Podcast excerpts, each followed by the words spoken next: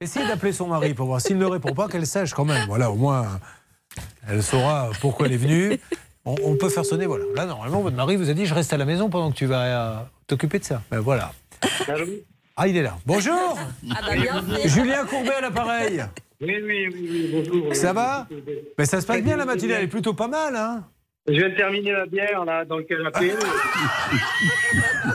Donc il a bien écouté l'émission.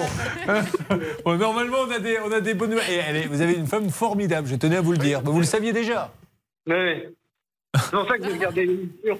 Oui, très bien. Non, mais vous n'avez pas besoin de regarder l'émission pour savoir que vous avez une femme formidable. Vous êtes marié depuis combien de temps?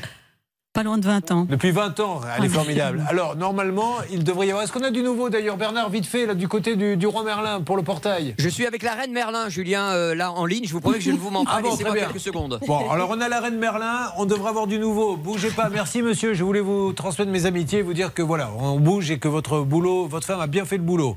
Oui. Allez faire une petite sieste, elle va s'en occuper du reste. Allez. ah la vie est belle. hein. Moi je me régale avec cette émission.